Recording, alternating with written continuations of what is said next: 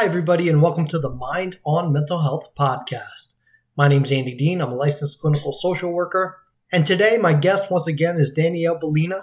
Danielle is also a licensed clinical social worker, as well as a senior primary therapist at Penn Medicine Princeton House Behavioral Health in North Brunswick, New Jersey. Today is the second part of my conversation with Danielle, where she discusses how she utilized DBT skills in order to help her manage her cancer journey. And the skill she largely talks about today is distress tolerance skills. So I hope you enjoy the podcast and find it helpful.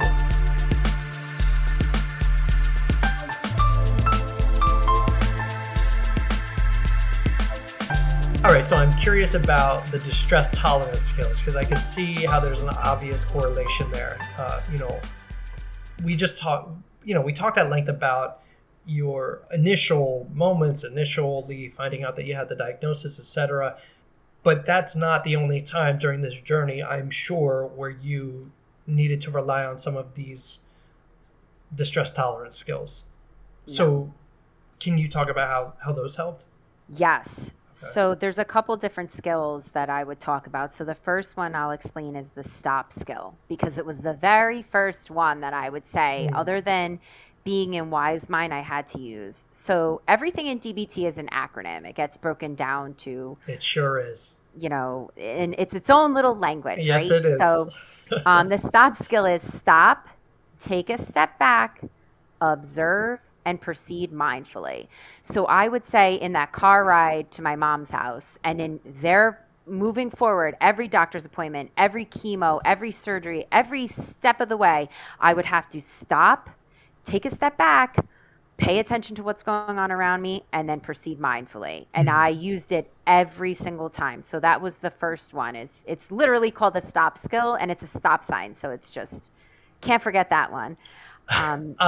So let's break that down a little bit, right? Yeah. So stop, I would think, is pretty self-explanatory. Mm-hmm. So you kind of stop whatever you're doing or, mentally stop, I guess. Because if you're driving, I don't think you just slam on the brakes and stop. But then the second step is take a step back. So take a step back. What's that one mean? That's, take a break from it. Take a deep breath. Don't act impulsively. Okay. Observe. Yeah. Okay. Observe is the next one. So what's that? That one is paying attention to what's going on around you, right? What are my feelings? What are my thoughts? What's going on outside? What's going on inside of me? Mm-hmm. What are others saying and doing? Because this one, I'll tell you, was extremely helpful for me. Anytime I was going into surgery, when I used the STOP skill, okay, I'm scared. They're not. This is what they do on a daily basis, right? Mm-hmm. They'd be like, how are you feeling today? I'd say nervous. I hope you're not. Mm-hmm. And they would laugh every time and be like, nope, not nervous. Mm-hmm. And that's the idea of observing, take a step back, breathe. You're not the only person in the room, you know? Right. So noticing what's happening around you as well as what's happening inside you. Yeah. Okay. So, and then the next one is proceed mindfully. So with that, noticing what's going on outside, what's going on inside is okay, so I'm noticing that they're all confident. Everybody else in the room, these medical professionals are confident. I can proceed knowing that I'm in good hands, right? Mm-hmm. And as for my mental state or my emotional state, you are feeling really anxious, Danielle. How do we proceed mindfully with that? Let's get up. Let's move our body. Let's run in place. Let's breathe. Let's pray. Whatever it is that we're going to do to calm ourselves down. I'm proceeding now with my Wise Mind, mindfully in that moment. So I've always said that when it comes to a lot of the things that we treat at Princeton House, whether it's substance use or, severe depression or even anxiety to some extent, a large portion of treatment is developing that 2-second delay between whatever's happening and whatever your reaction to that is going to be behaviorally. Yes. And that really sounds basically to me like what this is. Am I incorrect in saying that? I would agree with you 1,000%. Okay. So it's building that it's hitting the pause button. Yep. Okay. So that makes a lot of sense to me. All right. So that's the first sort of distress tolerance skill that you found helpful. What other ones are there? So the next one, which was probably one of the most difficult pills to swallow, was radical acceptance. Yes. In all reality, radical acceptance, when we teach it, I feel like we get a big reaction from patients with this one because it's not fun. You know what I mean? So radical acceptance is the concept that like you have to accept something fully, like physically, emotionally, you have to accept it all the way, complete and total. And the reason why is because if you don't accept something fully, you're not able to use the skill appropriately. So it's like the way I explain it to the patients. Well, you know what? I'll explain it with my journey. So I explained that I had BRCA1, right? So because I'm BRCA1 positive, because I was triple negative, they needed to treat my cancer aggressively because I had an aggressive form of cancer and I have a gene mutation that makes me at higher risk for other cancers, right? Is that what BRCA1 is? BRCA1 is a gene mutation. Okay. So there's a couple different cancers that fall into BRCA, and I am no oncologist, but the ones that I know to protect. Let me tell you something. You're more of an oncologist than I am. That's for sure. So explain as much as you can. Cause So I knew that I needed to protect myself, which is the reason why I got a double mastectomy instead of just like a lumpectomy, but is because I had a higher chance. I have a very high risk because of BRCA1 of having breast cancer in either breast, right? Then I also have a high risk of ovarian cancer, pancreatic, prostate. There's a couple that go in there, but the three highest ranking for BRCA1, and you could see this all on Penn's website. We have a whole mutation unit.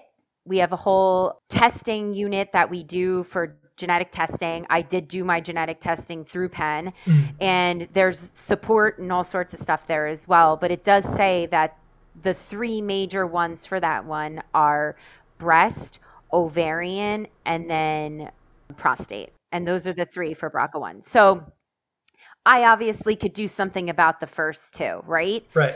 So if I decided that I wasn't going to accept the fact that I had BRCA, we may be having a very different conversation right now, right? Like I had to fully accept this. I had to understand that these things could kill me and I have to do something about them. I can't avoid it. I have to do it fully. And saying to myself, oh, okay, you know, this is kind of scary, wasn't enough. I had to commit. And again, this is my journey. Every person who's ever had cancer, every person who's ever been tested and has a mutation has their own journey. Totally. This is Danielle Bellina's journey. So I had to make the commitment for myself that I'm going to do the double mastectomy. I'm going to do the most aggressive chemo to keep myself safe. And then I'm going to have a hysterectomy. And I did all of those things because that was me radically accepting and doing what I needed to do to keep myself alive. So I like what you said before. And actually, this is something that I've been doing a lot of reading on and thinking about and going to trainings for, is like the acceptance and commitment therapy. The way that I think about this, which I think is a large part of what you're saying, is like when you talk about suffering, there's like two things, right? There's the pain of whatever it is that you're going through, and then there's the resistance to that thing. And I think with radical acceptance, really what the aim is there is to eliminate as much of that resistance as possible, because that can cause as much suffering as the initial whatever it is, almost. 1,000%, yeah. Matter of fact, I was just thinking, I just put together this presentation on anxiety disorders, and like the third slide in, it says it just says acceptance sucks. Because, you know, we have a tendency, I think, and, you know, you mentioned your patients doing the eye roll when you bring that up. Yeah. I totally get that, man. It's like, you know, hey, just accept that, you know, you're going to have panic attacks for the rest of your life. Who wants to hear that, you know, or just accept that you just, it was a unlucky roll of the dice that you have this genetic mutation. All these things are like really hard pills to swallow. So it almost feels invalidating to just tell people to accept something. And that's why I think it's really a skill that you have to work on. It's not like you can just snap your fingers and make up your mind that you're going to accept all this stuff. It's like a skill that you have to work on every day as much as, you know, meditating or deep breathing or exercising or whatever. I don't know. You are 1,000% correct. And the way that I presented to the patients, and, you know, I've been teaching DBT for almost 4 years by the time I was diagnosed, right. You know, so I know a lot of the skills at the time, but radical acceptance, even though it's accepting your mind, your body, your heart, like fully, it does not mean that it's approval, that it's love for whatever's going on, that it's like against change. It doesn't mean any of those things. You don't have to necessarily like it. You know, it's just kind of the position you're in. I didn't have to like getting a cancer diagnosis at 37 years old, but that's where I was. So that's what happened, you know, like, and if I avoided it, I don't know where I'd be right now. And this is like a pillar for me because I try so hard on a daily basis to just radically accept different changes, you know, with my body, with my mind, with my life after a cancer diagnosis, you know, but you're right. It seems like a very nasty thing to say to a person. Oh, you've been through this. You need to accept it. Right. Of course. And that's not what DBT is implying, but also it's like the way I explain to the patients is if you fell down a well, right? And there were spiders for like just this whole section of the well. There's just a small section that has spiders and you can see your way out and you know you can climb out of the well, right? And but you see the spiders and you're scared of them. Do you say to yourself, you know what? I'm not going to climb past the spiders. I'm just going to live in this well for the rest of my life. Yeah. No, you climb past the spiders to get out of the well. You know what I mean? Like I'm going to get a mastectomy. I'm going to get a hysterectomy. I'm going to do chemo because I want to be alive. Yeah. But in order to do that, I have to radically accept that is what I have to do. This is part of the diagnosis, you know? Totally. And again, like at the risk of sounding invalidating to people who have been through really hard things, like you do have a choice about how you're going to react to something when it presents itself. And if that is to get into a place of despair and anxiety, then that suffering is going to be way worse than if you choose to try to accept the situation and deal with it. Because then, you know, look, in your case, I would imagine like dealing with cancer is always going to suck pretty much no matter what, right? Like there are certain things you have to do. There are surgeries that you got that I would imagine just sucked. And basically you have a choice. Like if you're constantly resisting that and saying, why did this happen to me? I don't want this. Then your suffering is just going to exponentially increase. Yes. Yeah. And anyway. And that doesn't mean I didn't do that because I did that too, because that's the whole wise mind. Hey, and that's why I'm saying it's a skill. Yep. Because, it's a skill. You know, we all do that. And it would be silly to think that those thoughts and those feelings wouldn't come up if you have a diagnosis like that. Or, you know, if you go through anything hard, you know, you get into a car accident and one of your kids dies or whatever, it's like. Yeah. And actually what you're talking about pertains a lot to like the skill turning the mind. Oh, so that. They go together in like distress tolerance and turning the mind is like legit as simple as it sounds. It's the concept that you have two pathways. Like if you imagine yourself in a fork in the road and you can go down the part that your brain wants to or typically did before and it's negative or scared or whatever it is or oblivious because sometimes that's fun too. Or it can go down the acceptance road, right? So it's your choice what you do, but the more you bring yourself back towards the acceptance road, the more you're going to be more willing to accept what's going on. And like I was saying, that the wise mind of it all and the acceptance part of it is that like example would be, I did 15 chemos, right? I never left my house when I was not in tears on my way to chemo. Every single time I cried, every surgery I cried, I was terrified, but I knew I had to give myself space. It was my time to cry. Don't bother me. Don't interrupt me. I'm gonna cry the whole way there.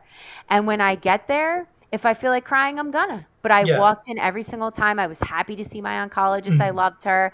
So it was like, it's this idea of like maybe making time and space for it. Maybe both things can be true. I could be scared and also still do it. So it just means that like I radically accepted what was going on and I took both sides of it with me. No, I love that. It's, and I guess that's what I was talking about or trying to talk about, maybe failing before, is that like acceptance is ugly sometimes, right? It's like, you, you can be a mess when you're leaving your house every time and go and, you know, be crying and be upset. Like that to me is acceptance. It's not all sunshine and rainbows all the time.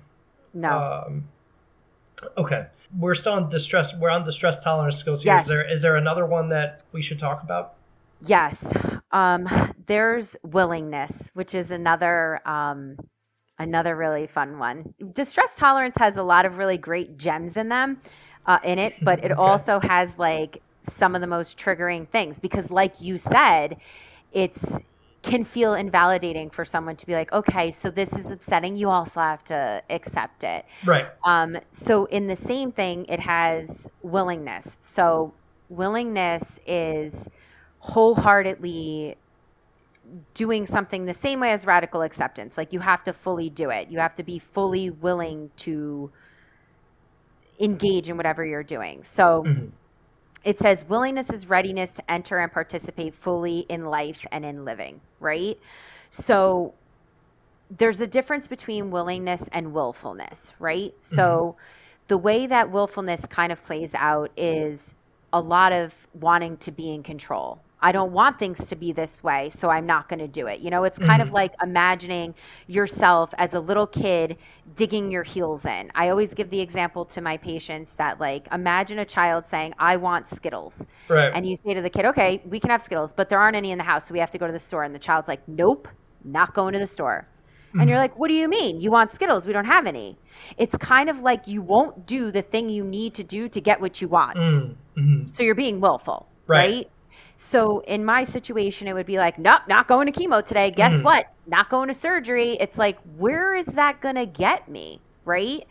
And there was a lot of things that I had to do willingly. Like it was, I found ways to make things kind of acceptable to me in a way where like I found some sort of enjoyment. So I used aspects of who I am and, you know, aspects of DBT to do that. So an example would be like when I shaved my head, that was probably one of the worst experiences of all. I apologize. It may or may not sound shallow, but anyone who has ever had cancer understands it's not fun when your hair is falling out in clumps. Right? I totally get that. I'm super shallow. So yeah. So I didn't realize how shallow I was until it started falling out. And I was like, no, not happening. You know what though? So, let's pause for a second, because we're obviously, I honestly don't think that that's shallow. No, not at all. Like, not at all. Of course, like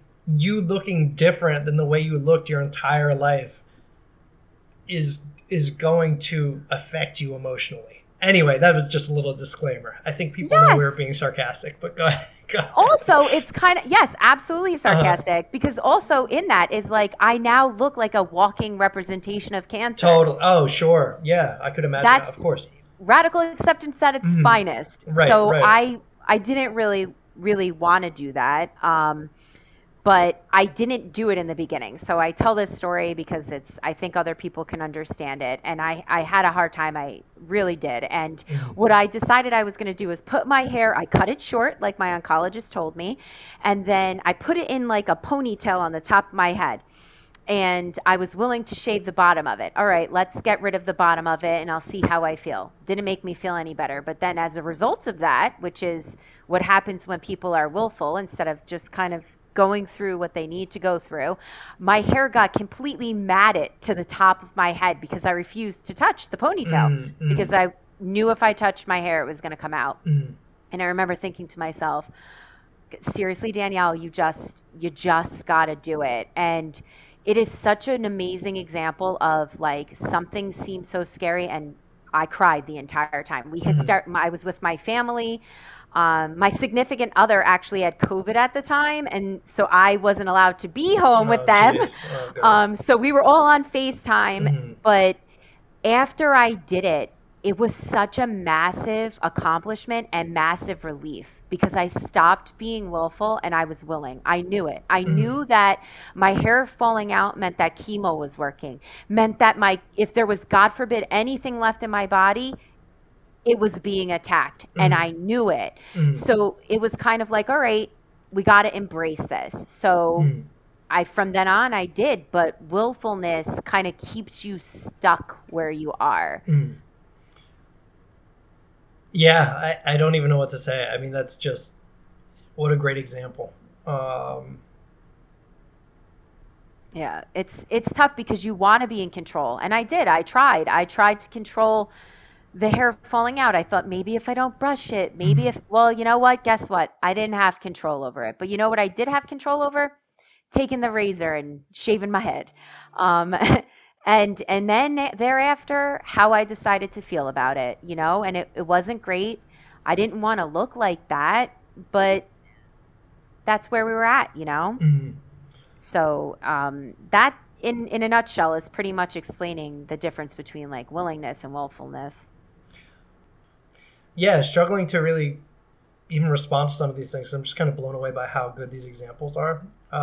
Thank you. No, really. I mean, I thought a lot about this, and I truly believe, and I had mentioned this to you before, that like I didn't know what to do with what was going on in my mind during this journey, because I was in this really interesting place of being a therapist. Yeah, of course. And also going through this journey, and that's where my mind went, because that was what was helpful for me. This is what I do professionally. So I was like, let's think about this. How do we make something good out of what we've been through? So I thought a lot about it, and I applied the skills as much as I possibly could to just kind of understand and get through. But even more than me, it was explaining it to other people. And I felt like I didn't want to do, and my oncologist steered me in the direction of like, she explained to me that sometimes when you go to support groups or you follow things online, you then see other people who are relapsing or other people who have something similar, and no two people are exactly the same. Yeah. So it's risky in that way, and that works for certain people, but it doesn't work for the way mine works. And I try really hard to be a positive person. So me crying about it wasn't going to be effective for me. I could process on my own time. And listen, it sucks to be told you have cancer. I don't need to hear it from someone else who feels like it sucks to have cancer. Right. You know, so it was like, well, these DBT skills are specifically created that patients do not process in group. We teach these skills, and it's like, here's the skill. This is how it works. Use it. You know? So that's what I did. But, you know, there's a lot of glitches in the system and me doing it at times, but I was fortunate enough that I knew enough about it that I could bring myself back, you know? Yeah. But I do wish that DBT was taught to people, their family members, someone with a diagnosis. People who have had trauma, DBT is effective for anybody. Use the skills. That's it.